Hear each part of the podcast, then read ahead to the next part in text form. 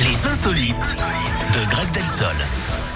Vous nous amenez où, Greg En Australie, Eric, avec ce Ok. quiproquo assez gênant, des actrices de films X voulaient se rendre à une exposition d'art nu, sauf qu'elles se sont trompées dans les dates et qu'elles se sont pointées en petite tenue, en pleine veillée funèbre.